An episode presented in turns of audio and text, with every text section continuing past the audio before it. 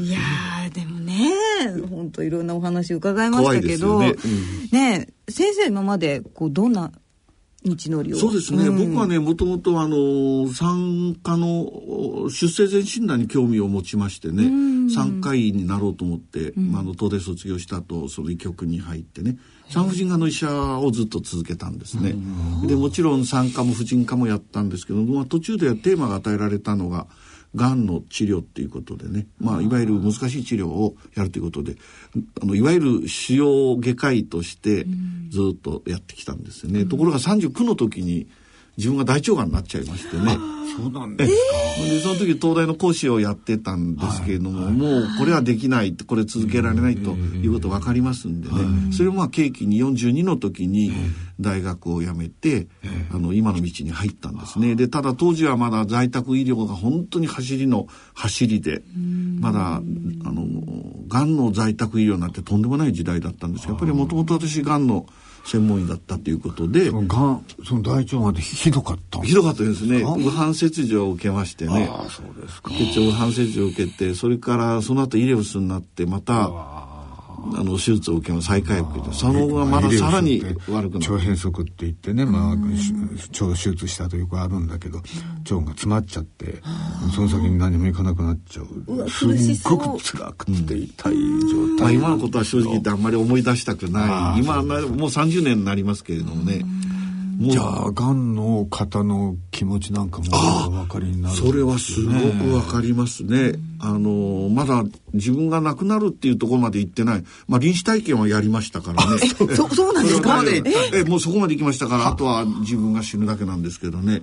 えーまあ、ちょっとその話したらまたね、えー、また長くなり1時間ぐらい聞きたいけど今日はじゃあちょっと我慢しようかないやでもそうかいやいやそれが臨死体験でこう出てきたんですよ迎え人がね本当に出てきたんですか、本当にね。ええ、まあそういうことがありましてね。それはもうつい最近の話です。よ2年前の話ですけどね 2, 年前。大腸がん。いやそれはね自分の心筋梗塞って言いますかね。そっちもあるんですね。心臓のステント入れて入れ替えた時にね、えー、致死性の不整脈が出てきましてねやばかったんですよ。いやそれは相当やばいです。こう迎え人がこう出てくるあたりまでね分かんない。であとはもう臨死体験はねこの他の患者さん語ってくれますからね亡くなられた方がねその後どうなるかって幽体離脱それからトンネルですね。そして花園とそれ語ってくださった患者さんいます足していくと大体あんな話になりますね。大体そうもうそこら辺がもうみんなが行く道になるわけなんですね。ただね途中まで行かれてるわけ。トンネルに入った方はね、やっぱりもうそのまま行っちゃうんですね。だけど中にトンネルまで行って。あの生き返った方があってしばらく生きて亡くなられた方がいますんでね。その時の体験を語ってくれる。トンネルの出口にとかですね。あれは実際。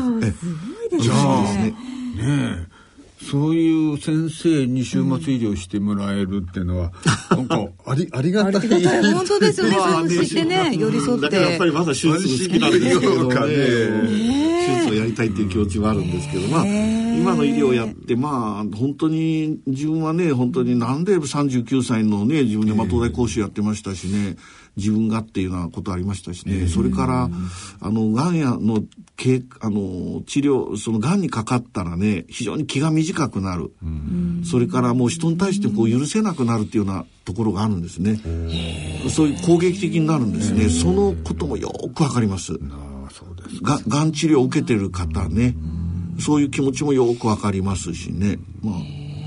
ねやっぱりそうやって分かってくださる方がねそうすぐそばについててくれるっていうのはね心の治療を受ける患者さんもねすごくまあ安心でしょうね。でも先生これからあれですか、あのこういうことに力入れていきたいっていうのはあのまあたくさんのことをね僕も経験してやってきたんですけれども、在宅の、まあ、我々ホスピスケア在宅ホスピスケアと言っておりますけれどもね、やっぱりこれからの課題はあのいわゆるその老人夫婦だけで2人で住んでるとか、えー、2人住んでても1人が亡くなりますと、あのその明日の我が身ですね、独居って一人暮らしのね。だからそういう介護力の弱い方の在宅ケアをどういうふうにやるかとこれが一番の課題だろうと思ってます。いやどういうふうにやるかっっていうより可能なんですかそれ だってねねさっき奥さんがいたってね喧嘩したらそれなってみたいな話だったのに。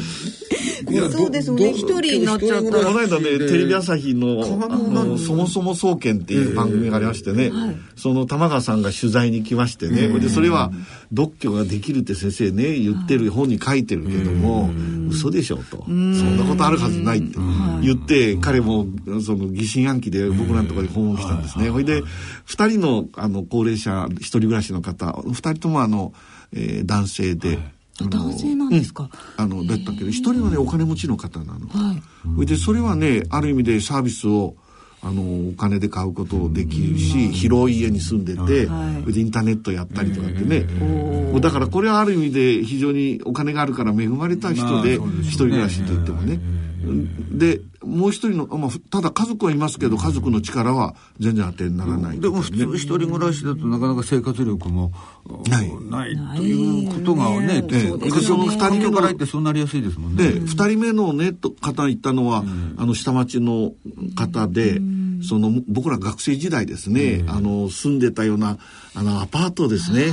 そこ4畳半のアパートに、25年間ずっと住んでた一人暮らしの方なんですね。で生活保護を受けてらっしゃらなかったけれどもギリギリの方でしたけれどもその方があの一人で暮らして、まあ、ま今本当にその方間もなく亡くなるんじゃないかという状況ですけれどもね。あの玉川さん行ってですね、意地悪く取材するわけですよ。なんか夜ね一人だったら寂しいんじゃないですか。何かあったらどうするんですかとかね。でいろんなことをやるわけだけどやっぱり2人ともおっしゃったのはね、やっぱり自分の最後の人生の最後をね、なんか病院みたいなところで縛られてね、あの自分で思うような生き方できなくなる。これ一番嫌だと、ここだったら住み慣れた家だし、最後までここにいたいと、そういう気持ちだからね寂しいなんて思わないし、でそれはやっぱりあのー一番は24時間体制で僕らのことを支えてくれるそうですよね。やっぱり支えられてるという安心感がないととてもじゃないけど無理でしょうね。そそれからあの今ねあの生活支援っていうことでねあの介護保険が非常に行き渡っておりますからね、自分が動けなくなっても買い物近所のあのそのヘルパーさん行ってくれるし、それから我々のとこ実はあのボランティアが結構活躍してるんですね。そのボランティアの方です。あの、介護権っていうのはやっぱり制度の中で動きますから結構窮屈なんですよ。だから、ちょっとなんかタバコ買いに行ってくれって言った時に、それはあの、ヘルパーさん、それは仕事に入ってませんからダメですってやられちゃうんですね。そういう時に、あの、ヘルパーさんの代わりにボランティアが行って、タバコを買いに行ったりとかね。そういう、まあ、非常に、あの、熱いケアをしますから、もう本当に、なるほど。やるってことね。玉川さんがもうびっくりしてね。それからもう一つは、あの、本当に痛みがね、苦しみが家で緩和できるんですか、で、僕はできます。はっきり言ったもんでね、はい、3回ぐらい聞きました。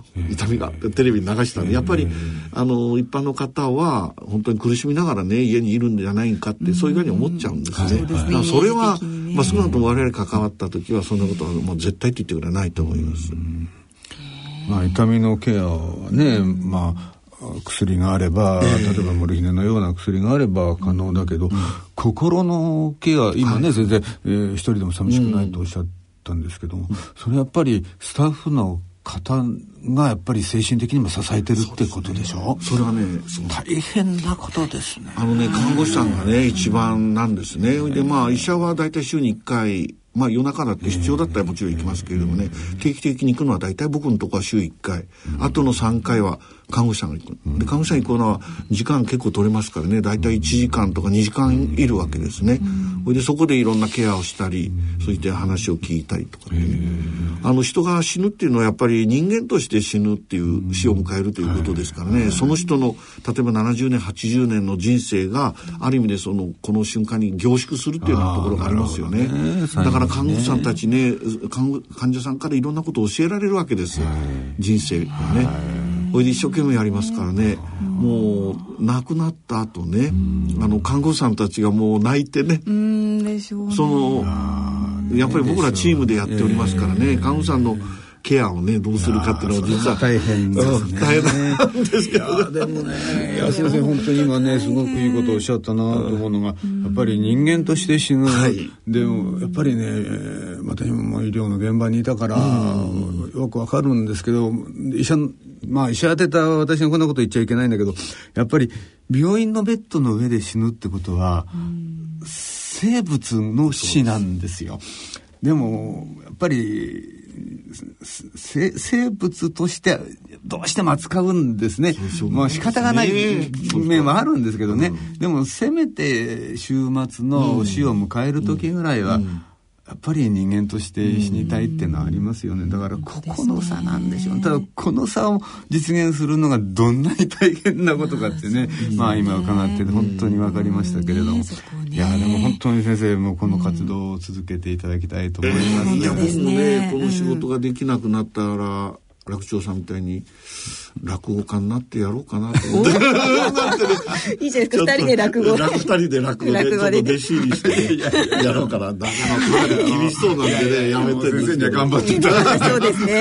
はい、そして川越先生、今度大人のラジオの中でも今後ご出演いただいて、死生観をテーマにお送りされるということで。実は一人、二人の方をちょっと予定しておりましてね、一人はあの、川崎幸病院の放射線科医をしている加藤先生っていう方なんですけどね、はい、この方は34歳で肺がんになってね、はい、したと。で、しかも東大の後輩ですんでね、実は今まで高くってたんですね。僕の39歳というね、現役の医者でね、がんになると。これを破るやつはいまいと。いないだろうと思ってました。もうすでに破られちゃって、ね、その彼にちょっと話を聞く。これは非常に多分、あの共通する経験ですからね医者としてもね。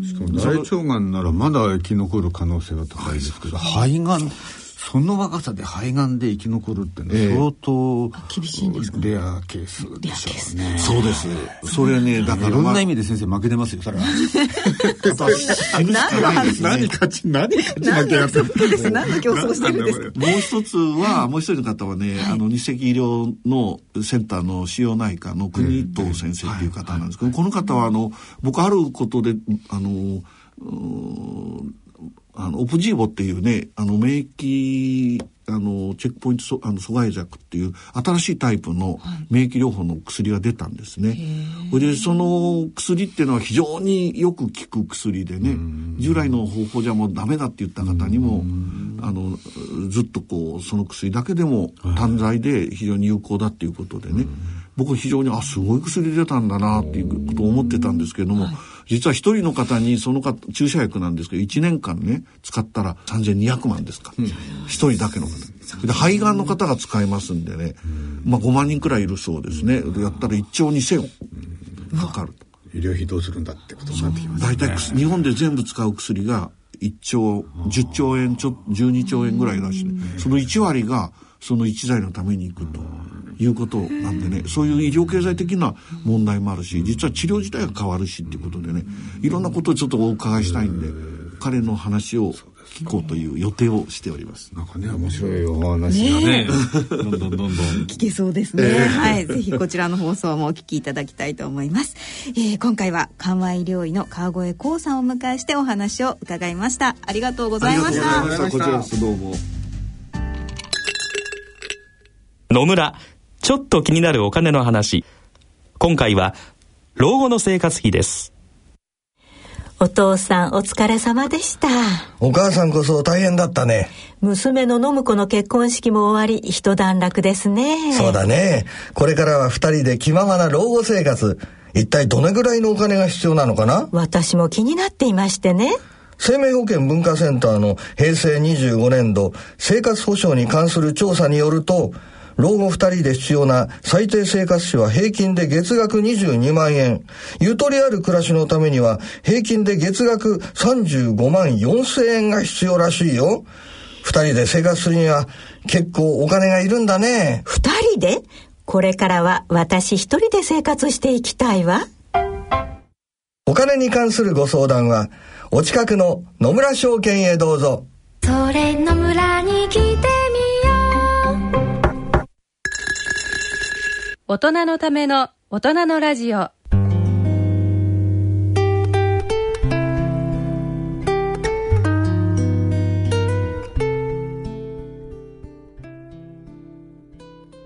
今回の大人のラジオはいかがでしたでしょうか？本当素晴らしい話をね今日考えてやっぱりねなんか考えちゃいますね我々もね、はい。死ぬ時どうしようかみたいなね。ねでも本当お医者さんって、こう死がやっぱり身近にあるんだなっていうのをすごくまあ感じましたね。確かにね、うん。まあでも患者さんも亡くなりますけど自分も死ぬわけですからいずれ必ず死ぬわけだから、いやでもこんな死について考えたことはしなかったので、すごくいい機会になりました、えだって健康と笑いの話のララジオでさここんな深刻な話を ななんでしてんのみたいなのあるけどでもやっぱり一度は考えないといけないテーマですよね。ね。どう自分が死にたいかっていうね,、ねねはい。さあそして、えー番組冒頭でもお知らせしましたが、はい。今月25日7月25日月曜日にそうなんですよ。はい。あのー私の独演会で、んヘルスミステリーっていうね これまたえーなんかミステリーですよ。副題がついてるんだけど 健康落語なんですけれども、はいミステリー仕立てなんですよ。うん、だからね、あのー夏らしくってね、これ怖いミステリーですよ。でもさっきの話の方が怖かったね。怖かったね。うん。本当に怖かったですね。怖かったけどね。はい。でもそれと、まああのー善之助豆腐というタイトルの、はい。まあ、これは昭和人情話ですね、だからテーマは、はい。あの認知症とはいの健康落語が1本、はい。それからえー糖尿病の健康落語、これがミステリー仕立て、はい。これが1本、はい。そして、えー最後に昭和を舞台にした人情話を1本、はい。そんな内容ですね、はい。えぜひ、えーお越しいただければと思います。はい、えー、7月25日月曜日、えー、19時7時からですね夜のね。そうですね。えー会場が銀座の博品館劇場、ね。アクセスいいですねね。はい、えー、全席指定で3000円、はい。チケットもう発売してんですね、まあそうなんですよ。だからこれはもうプレイガイドでね、んうん。あのピアとかローソンとか E プラスとかまあそそういうところでお申し込みいただければと思います、そうですね。なるべくね、行こうという方早めに取っていただいて、ぜひぜひお越しください、ね。はい。それではそろそろお時間となりました。お相手は篠崎直子と立川楽長でした。それでは次回の放送まで。さようなら